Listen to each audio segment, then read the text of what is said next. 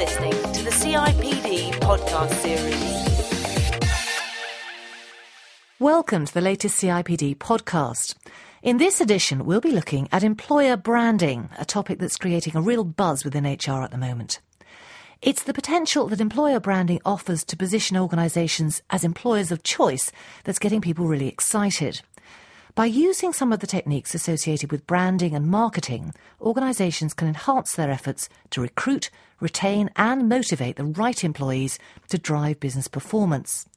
Now, we're increasingly seeing HR teaming up with colleagues in marketing and other departments to deliver competitive advantage for their organisations through employer branding. In this podcast, we'll be taking a close look at retail home improvement giant B&Q. They've been working very hard on developing their employer brand, so we went and spoke to people across the organisation about what it all means to them. First, I chatted with Deborah Fernan, the CIPD's Organisation and Resourcing Advisor, who's leading the CIPD's research into this subject. I asked her why is employer branding such a big issue and what is HR's role in it? Well, that's a really good question because uh, at, at the moment, one of the biggest challenges for organisations is this war for talent, if you like. So there's, there's this real challenge to get the right people in, in your organisation to, to deliver the best for your organisation, give best performance. And as such, employer branding and attracting those people to your organisation is a real challenge. So employer branding allows you to attract the best people and have a competitive edge, if you like, in the marketplace. And it's not just about getting people through the door, is it? It's about how they perform when they're actually on the team. Absolutely. And that's the really the, the most important thing. It's not just about recruitment, it's actually about uh, recruitment, but then retention and, um, and engagement. So making sure that um, once you've uh, had that employee deal, if you like, and you've secured the, the, the, the best or the great people for your organisation, it's making sure that you live and breathe those brands within the organisation so that people feel an affinity for your organisation and want to give their best within it. So now we've come down to B&Q's headquarters, which is at Chandler's Ford on the business park near Southampton. We're going to be talking to a number of people here who've been involved in working on the employer brand project. And the first man I'm going to go and see is Nathan Clements. He's head of organisational development in the HR department. How did B&Q get interested initially in the idea of working on employer brand? B&Q is a very, very successful organisation and has been, but it's been working a, a specific model. In what we've done and what we've recognised is actually the market is changing. So there are only so many kind of big warehouses you can have out in operation before you kind of have, um, you know, saturation. You reach saturation point. The opportunity, therefore, becomes what's what are the customers looking for now? And there's been a real shift in that. And if you're going to do that effectively from a corporate and um, commercial point of view, then you need to take your, your people with you, um, not only because they're they're part of the um, the tools that you're going to deliver the, the promise by to your customers, but equally they're the people who are going to define what that future looks like and what the customers need and, and, and want. So, how did you set about doing this? Where did you start? It came off the back of being very clear about what we are about as an organisation. So there's a there's a very clear vision that we're trying to aspire to. Our ambition is to be first and only for home improvement. What that means is to be the first place people think of, and secondly, the only place people need to go to. And when you get that when you get that sense and you define it like that, all of a sudden that opens up a world of possibility. B&Q has traditionally been known as a kind of a DIY organisation, which has been typically blokey, kind of dusty sheds, that kind of stuff, and, that we all know and love, um, and that will always be a core part of our business. But actually, there's been a change in the in the market and a movement more away from DIY into uh, do it for me. Can you help me with this project? I know what I want to achieve, but I'm not actually sure how I'm going to achieve that. And part of that strand of thinking has come from the feminisation of the organisation. 80% of the decisions, buying decisions on home improvement projects, are typically made by the female of the household. So this was very much about differentiation for you, differentiating yourself from the competition and making both customers and potential employees understand exactly what it was that you were offering. Yeah, it's about redefining the market, redefining the opportunity, um, to, we have about 60% market share of the DIY market, which is great. But actually, when you reframe it and you dis- define it as um, home improvement, then we have about six or seven percent of the market share. All of a sudden, it, becomes a lot. Uh, there's a lot more opportunity to grow. As we've said, employer branding can't just be about HR. I talked to Sam Dixon, B&Q's marketing director, about marketing's role. So when B&Q first took the decision corporately to to set their minds to their employer brand and to distinguish it from just the, the brand which the you know the organisation has obviously been nurturing for years. Yeah. What was your input at that stage? What what did marketing bring to the party? For me, there's a collaborative approach, which is, which is the first thing, because our customers will touch the brand, the B&Q brand, a number of ways. One of the ways is through actually buying products um, or completing a project or talking to our store colleagues. But there are a number of different other ways that you touch the brand.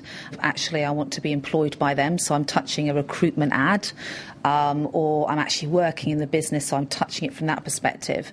And one of the things that um, Nathan and myself have been doing is actually really trying to make sure that everything is knitted together so that it's consistent for the people that touch the brand. B&Q isn't alone in exploring the potential of employer branding. If you'd like to know more about other organisations' approach to the subject, then take a look at the case studies featured in the CIPD's latest No Nonsense Guide on Employer Branding. You can get a free download at cipd.co.uk slash guides. The guide also shows you how to articulate what it is that makes your organisation unique, helping you to define your employer brand. I asked Deborah Furnham for some further insights into what the CIPD's research tells us about employer branding. Well, it's great in theory, isn't it? But as you say, if you're trying to differentiate yourself as a, as a bank, how do you do that? Because essentially, they're all pretty much like for like, aren't they? So, what is your brand? How do you Sure. define it? Uh, I mean, that's a really good question as well, and, and, and that's one of the reasons we kind of looked into to creating this uh, no nonsense, uh, you know, employer branding guide to help people with that. Um, to identify your employer brand, I mean, organisations already have one. They mightn't mightn't realise, but they actually already do. And and the way about um, going about kind of understanding it, if you like, is not only to talk to your leadership team, your actual employees, and as well uh, your potential employees out in the marketplace, and see see how people um, view you, and then once you've kind of received those uh, uh, the key stakeholder understandings, it's about then um, defining which are those things that make uh, your organisation unique and um, and what you want to publicise. B&Q's Sam Dixon talks us through how she sees that theory being put into practice. Whether you are a law firm, you are a toothbrush, you are, you know, a toothpaste, you know, a holiday camp, what you've got is a set of principles and a set of gifts for the customer, as it were, that actually you're sharing with them and that you can consistently give them so that they experience the same thing every time. And then what they drive is loyalty with that brand. So people need to sit down and think about how they're perceived, how their organisation, what it does, what it offers, is perceived by all the people it touches employees, customers, colleagues, people in other firms, and, and work up from there. Absolutely. So, what does that actually mean for B&Q? I asked Nathan Clements to explain their approach. We got very quickly to a strategy, and we defined the strategy as a 4 3 3 strategy. Now, that's a bit of jargon, but what it means to us is uh, for sell, so, um, and that's all about day to day selling and make sure we put the money in the till um, through great service and having the right proposition. Uh, the, the first of the three is called Three and Reinvent, which is about reinventing our proposition. And what that means is effectively, more jargon, it's the look and feel of the organisation, how we present ourselves to the customer, and how we deliver on our promises. And the final three is Three Change, which is about recognising that to do what we need to do, we need to take our people with us, as they're going to be either the leaders of change or the kind of the um, part of the army that kind of delivers on our promises. Well, as you say, your people are very central to this whole process. How did HR approach that? I mean, what, what do they actually, what has it meant for your people? B&Q is, um, is a great organisation and HR is right at the centre of um, the business strategy. So we were hand in glove with the organisation in terms of defining what the strategy was about and making sure that our proposition in, to our employees represented that. So uh, very quickly after the strategy was set, we did a big piece of work about the communication of that and pushing that forward. So if I was a B&Q employee, how, how would this impact on me? if you're on the shop floor, your experience would be you'd get, be getting very, very clear messaging about what, what it was you were required to do. Um, and that would all be structured um, very overtly around behind the 433 strategy. So every communication that we send, every, uh, every form that we create, it's all structured around the, the, that strategy. Why is that important? Well, people have busy lives and there's a lot of noise in the system. The one thing that's made the difference to us and has made the real difference to, the, to, to a typical shop floor employee is just that crystallisation of the message. So 433, this is what it's about. So worry about the day job, worry about bringing the sales in. You're going to get impacted by, and you're going through some pain with regard to change because we are revamping our estate, but ultimately it's going to require us all to, to change our behaviours and our approach to service, which is the ultimate endpoint of a, of a great customer experience. You're listening to the CIPD podcast series. As B&Q's business engagement manager, Caroline Jones is at the front line of delivery. I talked to her about what she's doing on employer branding. Tell me where you fit into this whole process. Okay, well, I'm business engagement manager, so um, I sit within the organisation development team in HR. And my team are responsible um, for employee engagement. We run a twice yearly survey for all of our employees across the business. We also produce in house publications, um, and we also arrange face to face meetings for leadership teams across the business, so annual conference, strategy roadshows, and our strategy updates. So, what does the brand mean in practical terms for someone who works for B&Q? How is their experience different now, perhaps say to what it would have been 15 years ago before this was so so thought of in such detail? I think that employees will be closer to what we're trying to achieve for our customers. Um, an example of that will be um, last year we held a briefing session for all of our employees across the business, which was a first for B&Q.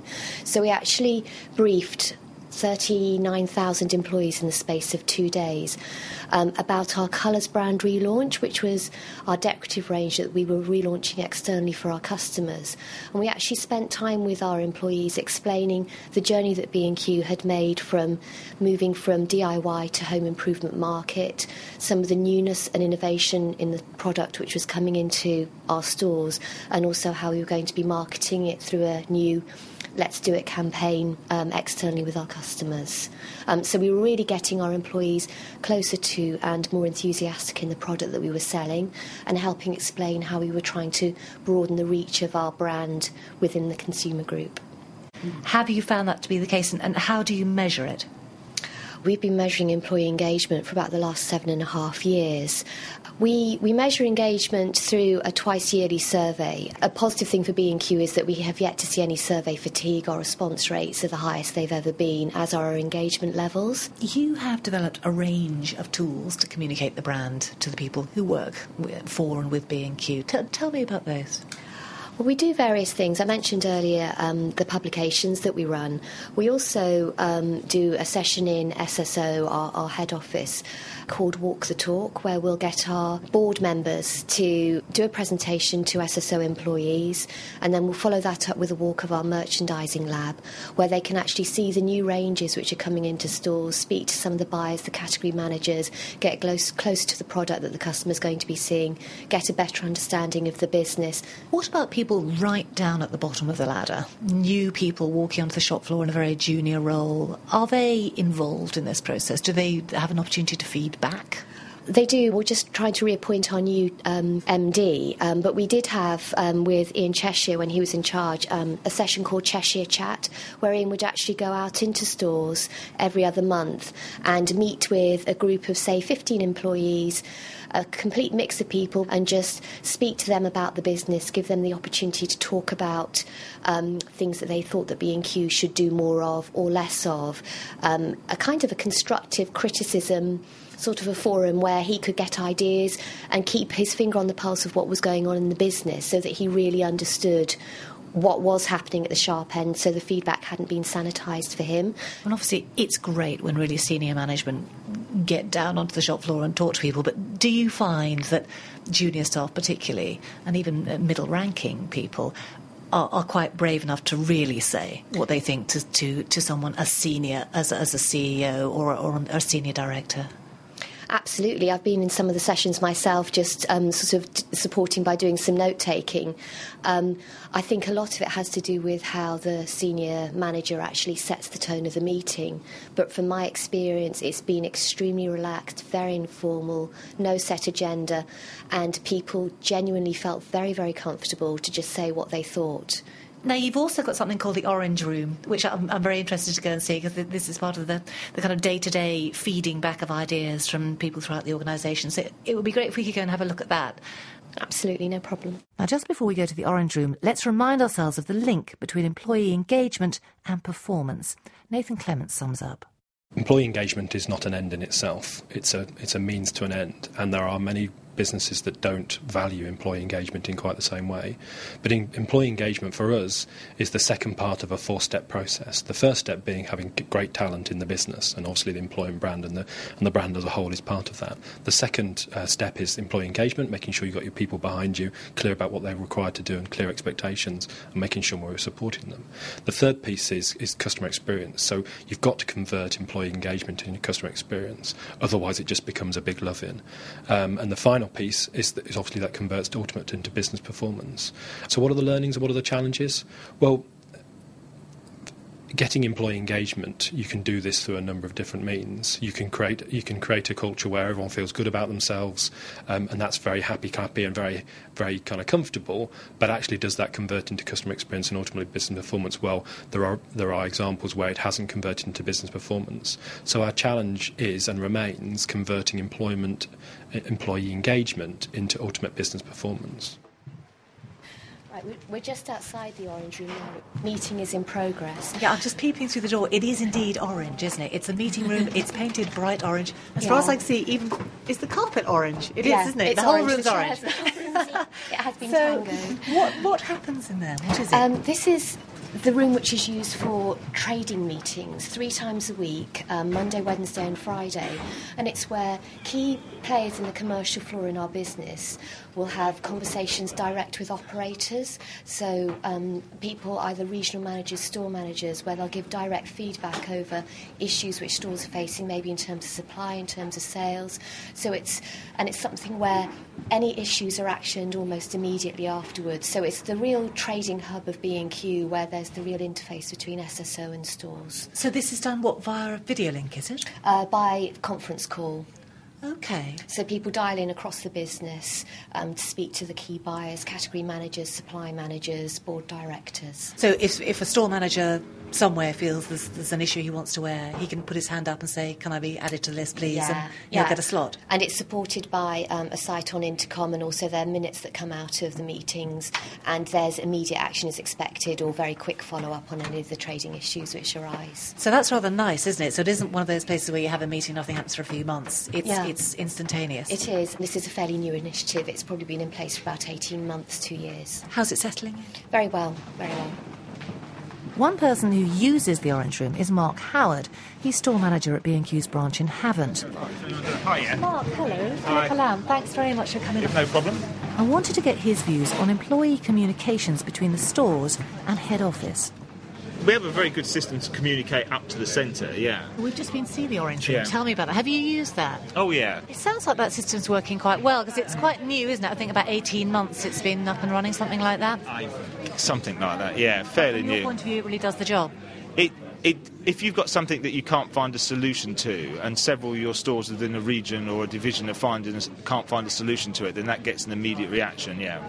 And obviously, we've been talking to a lot of your colleagues here about employer brand, what it is, how they've achieved it, how they want to maintain it and build it what I'm really interested in, I think, at this stage is, you know, what that means to you because you're working in the business. You're not working in the head office here. You yeah. know, you're you're out and about. You're at ha- Havant, I think Havant, you said. Yeah. yeah. So, from the point of view of someone working in a remote building, mm-hmm. has all this made life better for you? Do you feel that you know you're able to do your job better and that your people are more engaged and enthusiastic because of all the work that's been done on brand? I think people people enjoy. I want, you know, they're proud to work for the company. I guess you know, B&Q is a company that people want to work work for. But also a lot of the things which they're doing with brand, like colours, um, which is you know changing the way the customer perceives B&Q. And we used to say that we would we sold what was behind the plasterboard, but now we're trying to change the brand to sell what we sell is in front of the plasterboard, if that makes sense, sure, which is all the yeah. fixtures and fittings, so that we're appealing not just to the builder, we also need to appeal to the soft side, or what I call what's in front of the plasterboard. So all this process has, has, has helped make that more possible for you, so you oh, can actually yeah. kind of do your job better. Yes, absolutely, yeah. And would you say that applies to everyone who works with you? I think it, it does trickle down, but are there, is everybody aware that that's the reason? I think some of it just is, I don't know, it's almost organic, isn't it? It starts to trickle down and it happens, and people do change their view of the business. Do all these initiatives that we've talked about, the, the, the forums for taking forward complaints and ideas, the magazines, the, the Orange Room, do they all make you as an individual feel more enthusiastic about staying at B&Q longer? Do you think you would stay longer because of these things? I think it's one of the things that makes many things. I mean, the culture is the main thing that keeps me there, and these things are what create the culture. And do they make you feel more enthusiastic, I suppose, about doing Yeah. your job? They do. They do, yeah. I mean, the day I stop enjoying it is the day I leave, and that's not happened yet. So it sounds like the theory's working. yeah. That concludes our look at employer branding across B&Q, a story that's shown us the benefits of aligning culture, engagement and expectations. Deborah Fernan sums up the importance of delivering on those expectations. a product is only as good as is your experience with it. So you can you can make all the promises you like with an employer brand at the recruitment stage, but as soon as your employee walks through the door, um, if those um, the, the brand promises and the and the employee um, employer promise isn't lived up to within the organisation, then then uh, you know there is absolutely a, a detriment to your company. It is really hard to make sure that it's aligned within your whole organisation, and that's where we talk about employer brand. You know, not just being about recruitment; it's actually about your whole engagement process and the culture of your organisation. So sustaining the brand is a perpetual process. It never ends. No, that's right. It's certainly not static. It's um, you know something that um, uh, you know probably needs to be refreshed or, or revisited, if you like. And I also think it's about having a true commitment to it. People say, "Oh, well." Brand, you know, it's just a logo. Absolutely not. You know, in, in this case, you know, you really do have to, to ensure that it reflects um, everything within the organisation. As Deborah says, employer branding is an ongoing process, and wherever you are in that process, you'll find more to help you in our guide, Employer Branding a No Nonsense Approach. Remember too that CIPD members can also access our new interactive tool, Employer Branding, your online companion for the journey. Now, this offers even more practical guidance to help you navigate your way through the employer branding maze.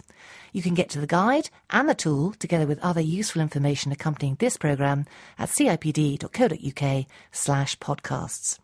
Our next edition will be on learning and development when we catch up with top speakers from HRD 2008, our annual Learning and Development Conference.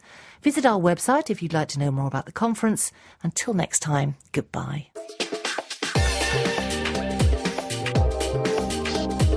You've been listening to the CIPD podcast series.